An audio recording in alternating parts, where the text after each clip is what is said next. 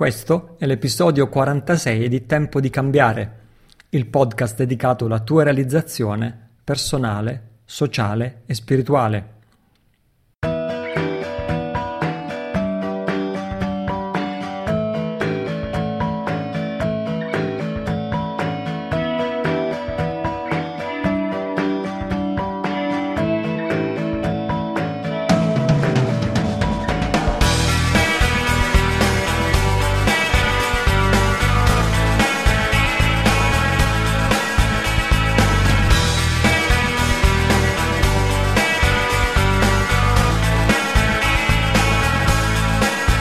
Ciao, sono Italo Cillo, questo è il mio podcast. www.italocillo.it è l'indirizzo base dove sono archiviati tutti gli episodi e gli argomenti di cui ti parlo sono collegati soprattutto alla tua realizzazione in campo personale, sociale e spirituale, perché personale, sociale e spirituale vanno di pari passo e insieme contribuiscono a realizzare la nostra felicità, sia in quanto individui che in quanto comunità. Grazie a tutto il mio amato pubblico per l'accoglienza entusiastica che ha ricevuto lo scorso episodio di questo podcast, il numero 45. Abbiamo parlato del reset, il ritiro rigeneratore, e questo ritiro rigeneratore ha fatto breccia, a quanto pare, nel cuore di tantissimi. Non passa giorno che io non riceva messaggi di ringraziamento da parte di qualcuno che ha completato il ritiro solitario di 48 ore, e questo ovviamente mi riempie di gioia. Quindi non dimenticare di scaricare e ascoltare lo scorso episodio. Se lo hai già ascoltato, per favore, non rimandare, metti in programma, metti in agenda il tuo reset, il tuo ritiro rigeneratore personale, e poi raccontami com'è andata per te. Ti aspetto nella community riservata agli amici che completano il reset. Ci sono già più di 250 membri all'interno a condividere le proprie esperienze. Quello che ti propongo oggi invece è uno spezzone estratto da uno degli scorsi incontri nazionali, quelli che tengo 2 volte all'anno a Senigallia, nelle Marche, dedicati al percorso di realizzazione personale e spirituale che propongo da molti anni ai miei studenti. È uno spezzone interamente dedicato allo sviluppo personale. Ti parlo di differenza fra sviluppo personale e sviluppo spirituale, dove finisce uno e comincia l'altro. Ti parlo di sviluppo personale, flessibilità, arricchimento della personalità, parliamo di autonomia individuale. Ritorno sul tema della grande delusione, ricordi, ne ho parlato più volte sul mio blog. Vorrei aver avuto il coraggio di vivere la mia vita anziché quella che gli altri si aspettavano da me.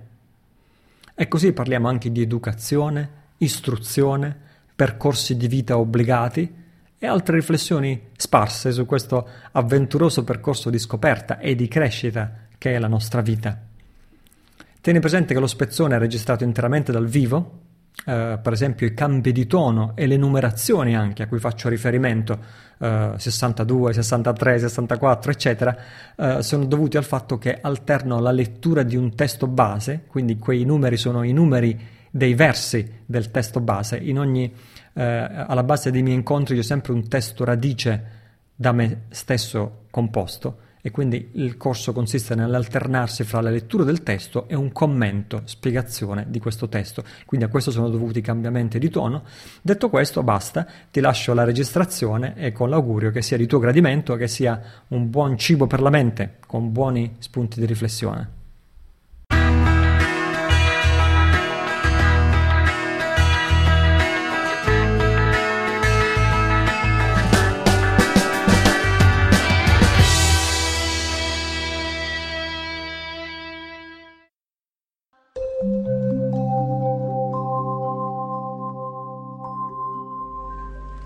Verso numero 60, l'autonomia individuale è il prerequisito dello sviluppo personale ed è la singola qualità da cui parte ogni evoluzione. Quando manca l'autonomia individuale, ogni altro progresso è inibito, come ben dimostra la grande delusione, il rimpianto numero 1 degli esseri umani al momento della morte. Così iniziamo a parlare di sviluppo personale e in che modo lo sviluppo personale è collegato allo sviluppo spirituale. Il prerequisito dello sviluppo personale, e dove per sviluppo personale intendiamo espandere le nostre qualità, espandere le nostre capacità, anche a un livello ordinario, relativo, quotidiano, normale, mondano. Più siamo individui, come posso dire, su un'unica frequenza, e più le nostre qualità sono limitate, no? Più invece impariamo a arricchire di dimensioni diverse la nostra, il nostro atteggiamento verso le cose, il nostro comportamento verso le cose, le persone, le situazioni. È anche una forma di flessibilità. Per sviluppo personale intendo anche e soprattutto una forma di flessibilità dove ciascuno di noi non è una sola cosa, ma ciascuno di noi può essere tante cose, come arricchire di tante sfaccettature sempre di più il nostro, la nostra personalità, chiamiamola così. Nello spirituale si trascende la personalità, si va oltre la personalità, si va oltre l'io e così via. Nello sviluppo personale si arricchisce la personalità. Sono entrambe cose importanti, sono l'assoluto e il relativo. Cosa intendo per arricchire di sfaccettature, di dimensioni alla personalità? È come se fosse, diciamo, un limite estremo della nevrosi, fra virgolette, o del non sviluppo personale, è quando una persona è solo una cosa. Per esempio, uno è solo brontolone dalla mattina alla sera e sa fare soltanto quello e non sa fare nient'altro, in nessuna situazione della vita.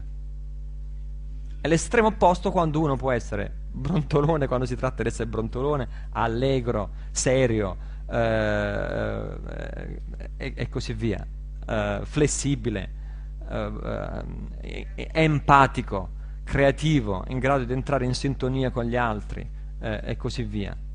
Ogni situazione diversa richiede non solo un atteggiamento, un comportamento diverso, ma proprio un'attitudine diversa, no? È come si dice, una persona che è in grado di stare bene con tutti, o di stare bene in qualsiasi situazione, no? Piuttosto che chiudersi. Il contrario è sempre chiudersi, chiudersi alla vita. Questo non mi piace. Invece riuscire a entrare in sintonia con ogni situazione della vita, parlare bene con le persone più, parlare, come posso dire, rapportarsi con semplicità, con spontaneità e sentirsi a proprio agio, con le situazioni e le persone più elevate e con le persone e le situazioni più umili, questo è un esempio, oppure situazioni completamente diverse le une dalle altre. In solitudine come in compagnia, dove è richiesto un certo sforzo, invece dove è richiesta la creatività e la spontaneità.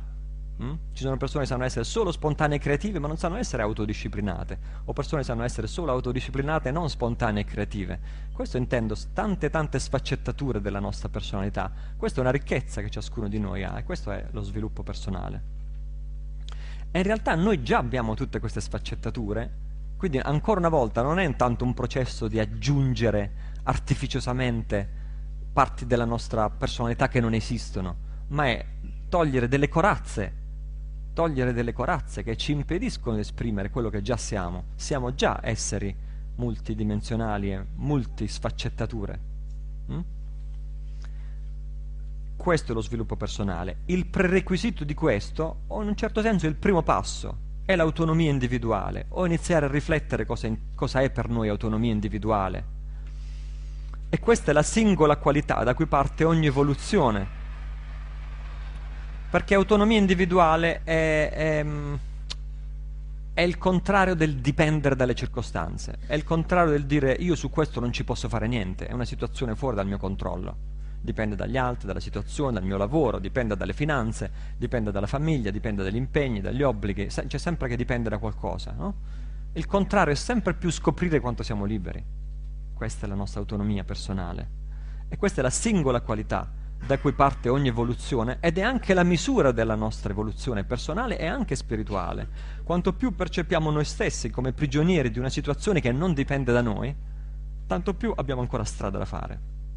Col migliorare del nostro percorso ci sembra sempre più di poter invece incidere sulla situazione e di poterla trasformare secondo ciò che è meglio per noi stessi e anche per le altre persone coinvolte. Quando manca l'autonomia individuale, che è quel modo di pensare che dice non dipende da me, ogni altro progresso è inibito, anche perché se non dipende da te che cosa ti impegni a fare? A quel punto uno neanche pensa in termini di automiglioramento o di pratica di un metodo o di autoriflessione, perché non servirebbe a nulla. Quando manca l'autonomia individuale, ogni altro progresso è inibito, come ben dimostra la grande delusione, il rimpianto numero uno degli esseri umani al momento della morte. E a questo punto immagino che tutti o quasi fra voi avrete seguito sul mio blog, quando parlavo del rimpianto numero uno degli esseri umani, così come emerge dall'aver intervistato tante persone in fin di vita e quando dicono: ma che cos'è veramente in fin di vita la cosa che più rimpiangi? E questo è il verso 61. La grande delusione recita così: rimpiango di non aver avuto il coraggio di vivere la mia vita anziché quella che gli altri si aspettavano da me. C'è bisogno di aggiungere altro? C'è bisogno di aggiungere altro, perché la mancanza di autonomia, cioè il non avere il coraggio di vivere la nostra vita, di perseguire le nostre aspirazioni, anziché tutto quello che gli altri si aspettano da noi, è qualcosa che ci si rivolta immediatamente contro, ed è il nostro numero uno motivo di insoddisfazione alla fine, quando traiamo il bilancio finale della nostra vita. Quindi è importante, è rilevante, è straordinariamente importante. Rimpiango di non aver avuto il coraggio di vivere la mia vita anziché quella che gli altri si aspettavano da me. E così rimandiamo. In un certo senso da bambini impariamo questo, a non seguire le nostre aspirazioni, non avere il coraggio di vivere la nostra vita. Veniamo diretti in una certa direzione che non è quella decisa da noi, ma che altri adulti decidono per noi. E questo va bene, fa parte del destino di esseri umani, trovarci ingabbiati in questo processo educativo che subiamo nostro malgrado, però fa anche parte del nostro percorso di esseri umani.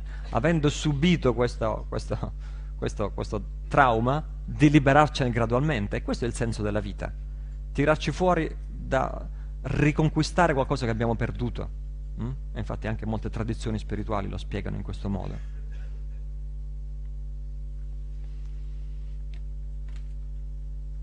62.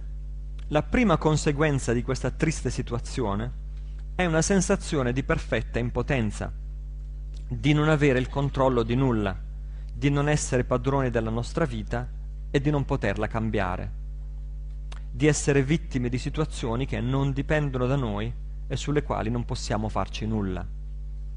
Quindi questo senso di mancanza di controllo completo è la prima conseguenza di questa grande delusione, di questo grande rimpianto, che è come se c'è una saggezza, una vocina dentro di noi che ci dice che non abbiamo realizzato quello che avremmo voluto in questa vita. La seconda conseguenza di questa situazione è la sottile convinzione e illusione che questa vita non ci rappresenta. Non siamo veramente questo, le circostanze non rispecchiano il nostro valore. Se solo potessimo, dimostreremmo a tutti chi siamo davvero, ma le circostanze ce lo impediscono. Questa è una grande bugia che raccontiamo a noi stessi, ed in realtà una forma di autogiustificazione in cui noi assolviamo noi stessi.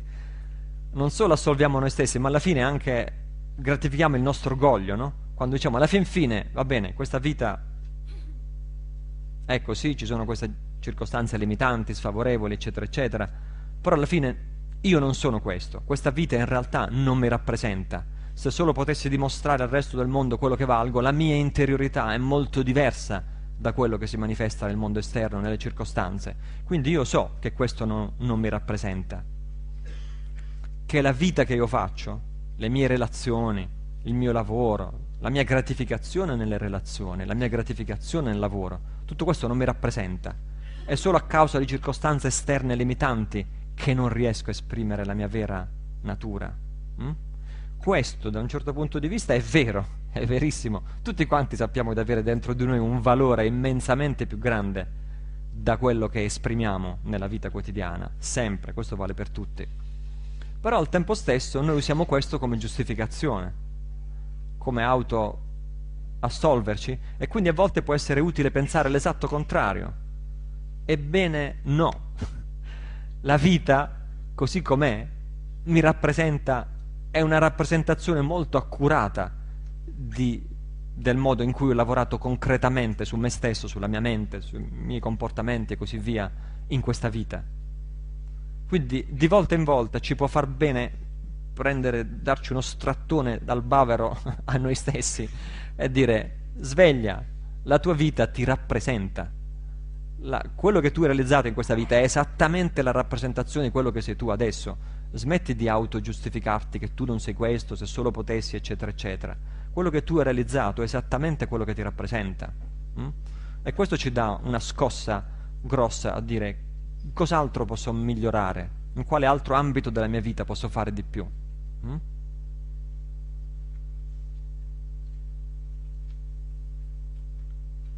64.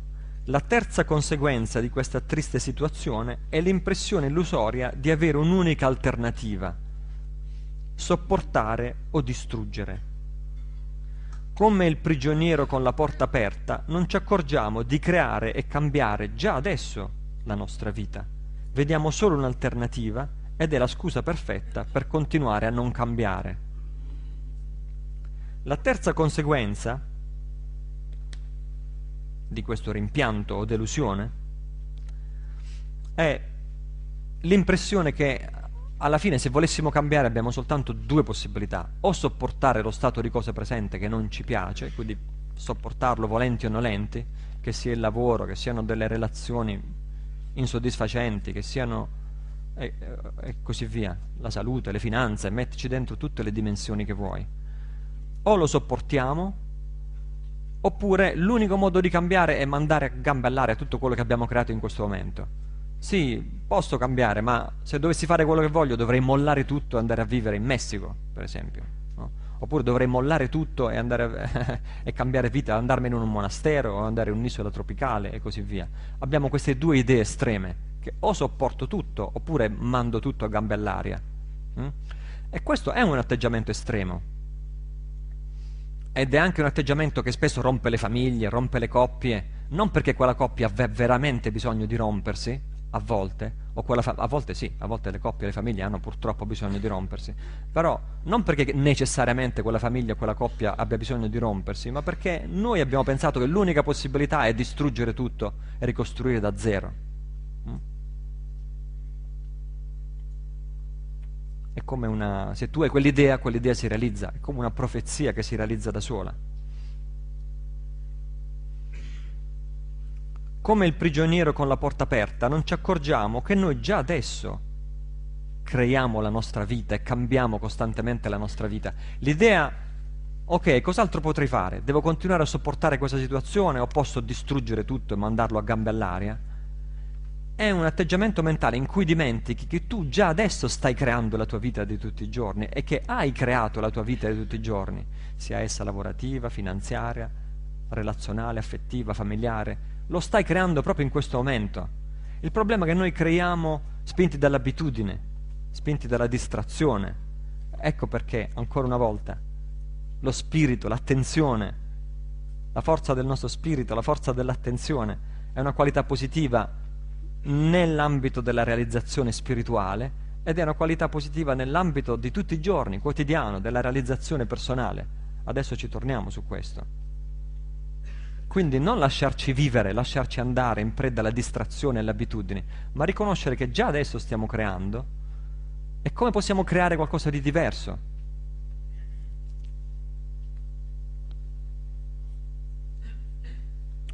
Non ci accorgiamo di essere già liberi, come il prigioniero con la porta aperta, no? Che rimane in prigione, il prigioniero che rimane nella prigione e pensa che... Oppure c'è un altro esempio che viene fatto spesso nei corsi di sviluppo personale, si dice l'elefante, no? Con la zampa legata a un paletto, perché l'elefante da quando è piccolo lo legano a un paletto, è tale che l'elefante non riesce a divellere questo paletto e a scappar via. Però quando l'elefante cresce, quello stesso paletto se lo potrebbe trascinare via senza nessun problema, però l'elefante non è consapevole di questo e, siccome ha acquisito l'abitudine quando è legato a questa catena, a questo paletto, di fermarsi, di autolimitarsi, a questo punto l'elefante rimane legato anche da adulto a un paletto che in realtà è del tutto inadeguato per trattenerlo. Quindi vediamo solo un'alternativa. L'unica cosa che potremmo fare è distruggere, azzerare la nostra vita in tutti i suoi campi, e questa è la scusa perfetta per continuare a non cambiare, perché se l'unica cosa che possiamo fare è distruggere tutto quello che abbiamo creato, è ovvio che finiremo per non cambiare mai, e diventa un altro strato di autogiustificazione. 65. Com'è potuto succedere tutto questo? Quali sono le cause? In un certo senso ci sarebbe da stupirsi se non fosse successo. La nostra storia personale è fatta di percorsi di vita obbligati, e la nostra sfida è trovare noi stessi e il nostro percorso.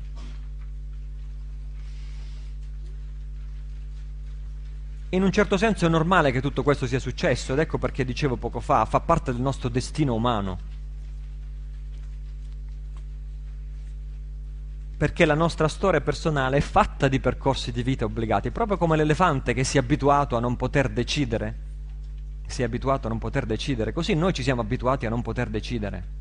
E quindi da piccoli ci hanno portato all'asilo, poi dopo ci hanno portato alle scuole elementari, poi dopo... E che angoscia è stato per noi andare in un posto che non capivamo. Anzitutto non capivamo perché, se eravamo stati fino a ieri con papà e mamma, adesso dobbiamo stare 5 ore in un posto sconosciuto, disconosciuti. Quello noi a volte sottovalutiamo che tipo di trauma è per noi stessi, per ciascuno di noi, che circostanza difficile da comprendere, perché siamo stati sottoposti a quella punizione, perché stiamo facendo quello, e che cosa ci dobbiamo inventare per adeguarci a una situazione che in realtà sarebbe insopportabile, no? Perché non ce la siamo scelti. È così che impariamo o a reagire, oppure a corazzarci, oppure un misto dei due. Impariamo a reagire, impariamo a adattarci, impariamo a corazzarci, impariamo a difenderci. Il mio amico che preferisce rimanere anonimo mi raccontava, dice: perché non racconti questo aneddoto al pubblico, di quando ero bambino e andavo all'asilo dalle suore, e queste suore mi ripetevano dalla mattina alla sera: siamo nati cenere e cenere dobbiamo diventare, siamo nati cenere e cenere dobbiamo diventare, tutti dobbiamo morire, tutti siamo nati cenere, specialmente durante le vacanze al mare estive. Siamo nati cenere e cenere dobbiamo ritornare, siamo nati cenere. E mi raccontava il trauma successivo di anni o di decenni della sua vita dal sentirsi bombardati da questo messaggio. Quando hai 3, 4, 5 anni, sentirti bombardato da questo messaggio: siamo cenere, cenere, dobbiamo tornare. E l'angoscia, il terrore, il senso di vuoto, il senso di nulla che ti pervade quando sei bombardato da questo messaggio, che per un bambino di 5 anni è totalmente incomprensibile, irrilevante, e non ha niente a che vedere con la sua situazione.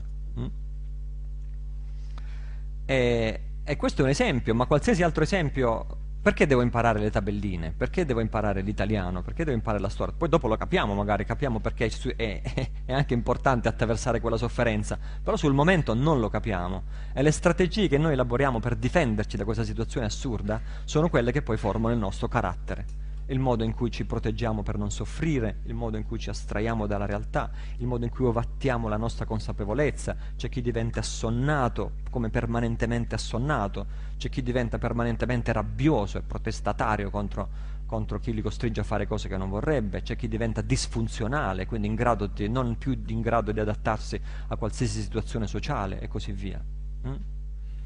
Così non dobbiamo sottovalutare quanto pesano, cioè di quanto bagaglio enorme noi abbiamo da liberarci, che sono tutti i percorsi di vita obbligati che abbiamo dovuto seguire all'asilo, alla scuola, ancora peggio quando ci hanno fatto scegliere in un periodo della nostra vita in cui totalmente non eravamo capaci di scegliere. Che cosa mi rappresenta dire a un bambino a 14 anni: adesso devi scegliere la tua scuola superiore perché da questo dipenderà cosa farai da grande? Cioè, come fa un 14enne a decidere cosa vuole fare? Che io adesso ho 50 anni e ancora non ho capito cosa voglio fare da grande. 14 anni è impossibile proprio. E tu gli metti un carico paradossale di responsabilità, perché da un lato non sono libero di scegliere, però dall'altro lato mi stai costringendo a scegliere qualcosa che non capisco. E poi dopo di nuovo si ripresenta la scelta a 18 anni, o la scelta dell'università, che è un'imposizione, che è un percorso di vita obbligato, e però ti viene presentato come una scelta, come una libera scelta, e lì l'imposizione è più nella, a quel punto anche nella nostra testa. È così anche il modo in cui ci affacciamo al mondo del lavoro, o ci affacciamo al mondo dell'università nella speranza di trovare un lavoro, ma nella stragrande maggioranza dei casi la carriera universitaria che tu fai è completamente slegata dal lavoro che fai dopo. Sono veramente 1 su 1000 che si laurea in una certa cosa e poi fa quella certa cosa. Sono veramente pochi. Spesso sono quelli che ereditano un'attività professionale dai genitori, un consulente, un professionista, allora già sanno che hanno la farmacia, hanno lo studio legale, hanno lo studio notarile e così via, ma anche quella non è una libera scelta, in un certo senso è un percorso di vita obbligato, e tuo papà e mamma neanche se te lo impongono, ma è ovvio che tu lo devi fare, se no saresti una delusione per i tuoi genitori, e così via. E così la nostra vita segue dei binari che noi non abbiamo deciso, e questo è la quantità di pressione che abbiamo nella nostra vita, è questo che ci diseduca a scegliere, ci diseduca a decidere, ci diseduca a essere consapevoli che abbiamo la libertà di scelta in ogni momento. La nostra sfida è trovare noi stessi e il nostro percorso. Anzi, la nostra sfida è ancora più difficile. Trovare noi stessi, trovare il nostro percorso, senza necessariamente pensare che questo significa rompere tutto, o cambiamenti dirompenti. Trovare la nostra strada con umiltà, con semplicità, con intelligenza, con determinazione, senza scoraggiarci, giorno dopo giorno, nelle piccole cose, facendo nei piccoli passi. Questa è la grande sfida, perché rompere tutto sono capaci tutti. Piccole decisioni, piccoli passi, fare qualcosa che gli altri non approvano, una piccola cosa che gli altri non approvano, ma che noi avremmo sempre voluto fare. È così che si costruisce il cambiamento, a poco, con piccoli passi. Questo crea fiducia in noi stessi e nella possibilità di cambiare.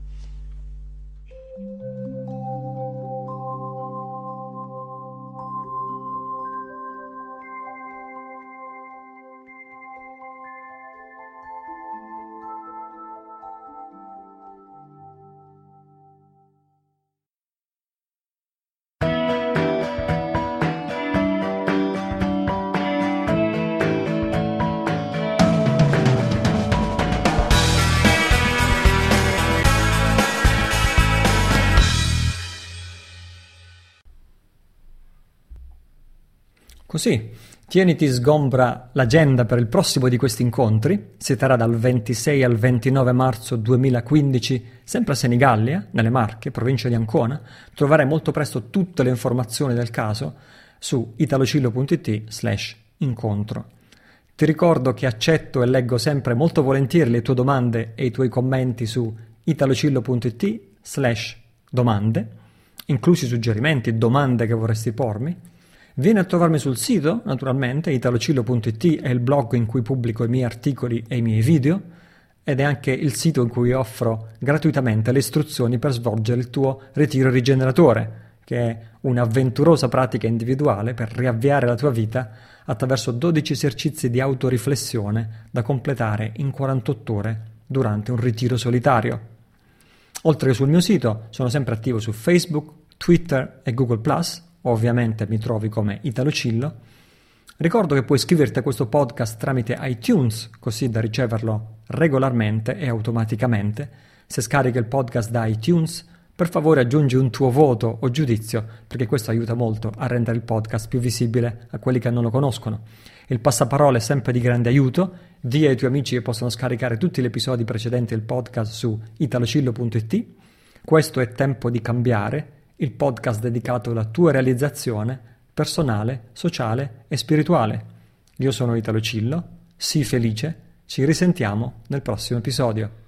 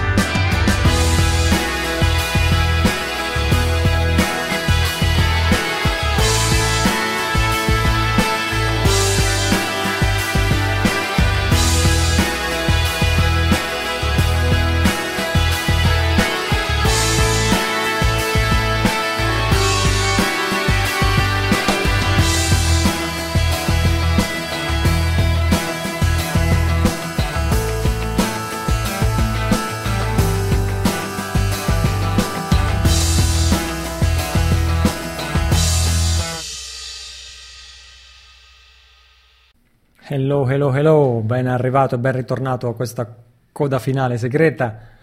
Vediamo dove possiamo cominciare. Anzitutto mi farebbe tanto piacere ancora una volta salutare e ringraziare tutti gli amici che hanno dato così tanti entusiasti feedback sul ritiro il rigeneratore, il reset, e soprattutto voglio dare uno speciale riconoscimento a tutti quelli che hanno completato il reset, il ritiro individuale di 48 ore. Negli ultimi 30 giorni ho preso una estensione di tempo a casaccio e quindi comunque ringrazio e riconosco tutti quelli che l'hanno fatto prima, che sono comunque tanti, però soltanto negli ultimi 30 giorni, cioè pressappoco dalla pubblicazione dello scorso episodio, hanno completato il reset, e voglio dare il mio più grande saluto e riconoscimento a loro. Sono Stefano Roganti, Armando Marchetti, Mauro Paccagnella, Stefano Caligiuri, Michele Orlando, Dirk Azzin, Marta Della Bianca, Stefano Postogna, Edilia Trolese, Carlo Vezzosi, Italo Anoia, Giulia Vallerani, Silvia Stivaletta, Susanna Levi, Pamela Gotti, Veronica Santoro, Beatrice Gori, Lorenzo Olivieri. Grazie a tutti voi carissimi per la vostra pratica e per la vostra condivisione. Tutti voi avete condiviso la vostra esperienza e anche qualche bella foto del vostro ritiro solitario nella community riservata a coloro che completano il reset. Grazie per averlo fatto. Così, che altro? Domande. C'è una domanda, ci sono alcune domande. E oggi prendiamo quella qui di Vincenzo. C'è una domanda di Vincenzo su un vecchio episodio del podcast, vecchio, tutto poi è relativo. È una domanda di Vincenzo, che è un ascoltatore relativamente nuovo, sull'episodio 22. Ciao Italo, ho appena ascoltato l'episodio 22 del podcast. Siccome è da 2 mesi che ho avuto il piacere di conoscerti tramite la scoperta di questo istruttivo percorso di crescita che è il podcast, ed è per questo motivo che sto un po' indietro con gli ascolti rispetto all'edizione 45. Volevo chiederti una tua opinione su una cosa. Ascoltando l'episodio 22 sono rimasto un po' turbato e angosciato sull'argomento alieno. Sì, si parla degli alieni nell'episodio 22. Questo ha portato in me una grande confusione fra tutti i podcast ascoltati fin qui. In un certo senso mi hanno dato sempre una buona carica, in quanto hanno contribuito a far nascere in me una consapevolezza della situazione umana, ma ascoltando l'interpretazione che dai sulla dualità, e cioè che è una finzione della Matrix per confondere, allora sono arrivato anche alla conclusione che il male e il bene non esistono ed è quindi un'altra finzione. Però questo podcast 22 parla di alieni, spiriti, cose che possono occupare il nostro contenitore, e questo mi sembra una cosa abbastanza terrorizzante. Allora ti chiedo, ma se male e bene non esistono, questa spiegazione del regista, scusa ma non ricordo il nome, si tratta di Varo Venturi, non è un'altra forma di plagio per incutere paura? No, perché un po' di paura a me è sorta, in quanto sono presenze inquietanti, almeno da quello che io ho capito. Sarei estremamente felice se tu potessi darmi una tua considerazione su quanto ho detto. Grazie, ed è davvero ammirevole la tua saggezza e intelligenza. Grazie a te Vincenzo, soprattutto per le tue belle parole. Sì, ci sono molte intuizioni corrette nella tua domanda e nelle tue riflessioni. Certo, in buona misura tutto ciò che incute paura ha la natura illusoria. Fammelo ripetere. Tutto ciò che incute paura ha natura illusoria, quindi la tua intuizione è fondamentalmente giusta. Poi in particolare il podcast numero 22 fra tutti quelli che ho fatto è in assoluto il più dark, o forse è l'unico così dark rispetto a tutti gli altri, quindi il mio consiglio Vincenzo è sicuramente non ti ci soffermare, ma guarda avanti. Spiriti, alieni, come le vuoi chiamare, entità negative, pensieri negativi degli altri nei nostri confronti, ostilità diretta da parte degli altri contro di noi, o incantesimi, come si chiamano, sono tutte apparentate fra di loro queste cose, no?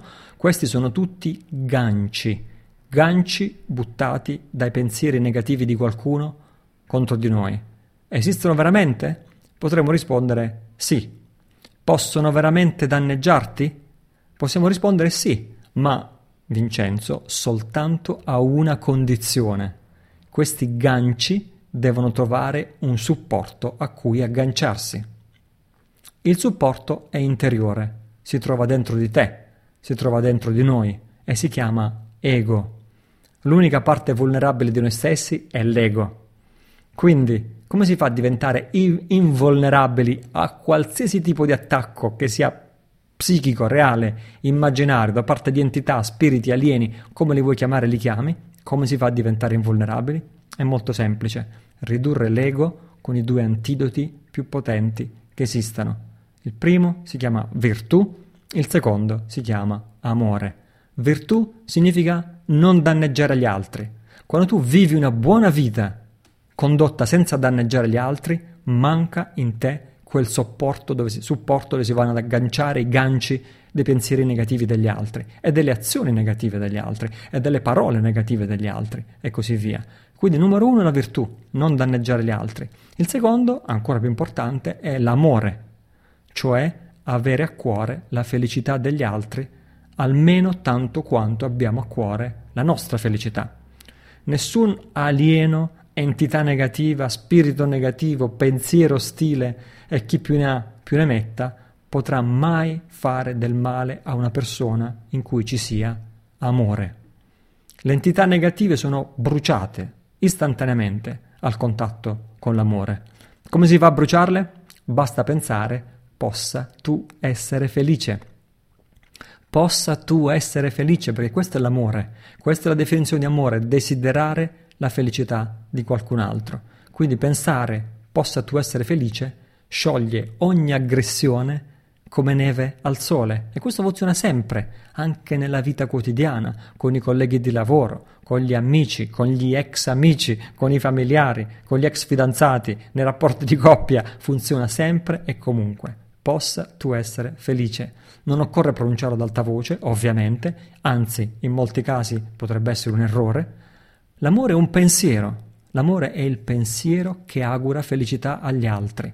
Possa essere tu felice, però è un pensiero molto particolare, perché è un pensiero che si trasforma in un sentimento, in una apertura di cuore. Su questo molti sono confusi, non sanno qual è la causa dell'amore, non sanno come produrla, quindi parlano di amore come una cosa astratta. In realtà è raggiungibile, in realtà è realizzabile. Invece no, se tu sai che l'amore è un sentimento, c'è un'apertura di cuore che sorge da un pensiero, allora puoi cominciare ad addestrarti. È esatto, anche nell'amore ci si può addestrare. Prima fai sorgere il pensiero, possa tu essere felice, e gradualmente da te, dal tuo pensiero, sorgerà anche un sentimento e un'apertura di cuore genuina. Quindi non occorre dirlo, è sufficiente pensarlo, possa tu essere felice, per trasformare qualsiasi situazione da negativa in positiva. Io dedicherò 4 giornate intere a questo sistema di trasformazione mentale, perché è così che lo definisco. L'amore, fra le altre cose, è anche un sistema di trasformazione della mente e del cuore. Dedicherò 4 giornate intere a questo, perché il prossimo incontro dal 26 al 29 marzo 2015 a Senigallia sarà interamente dedicato all'amore come tema centrale. Quindi troverai prestissimo tutte le informazioni per iscriverti al prossimo corso su italocillo.it/incontro. Vincenzo, spero che la mia risposta alla tua domanda sia stata in qualche modo utile, o che almeno contenga qualche buon spunto di riflessione. Basta, ogni rito ha le sue tradizioni. Il rito della coda segreta del nostro podcast ha come tradizione che ti devo mettere un pezzo musicale dal mio iPod personale, e quindi oggi per te ho scelto Joy, cioè gioia, e l'autore è Martin Ball. Un abbraccio e alla prossima.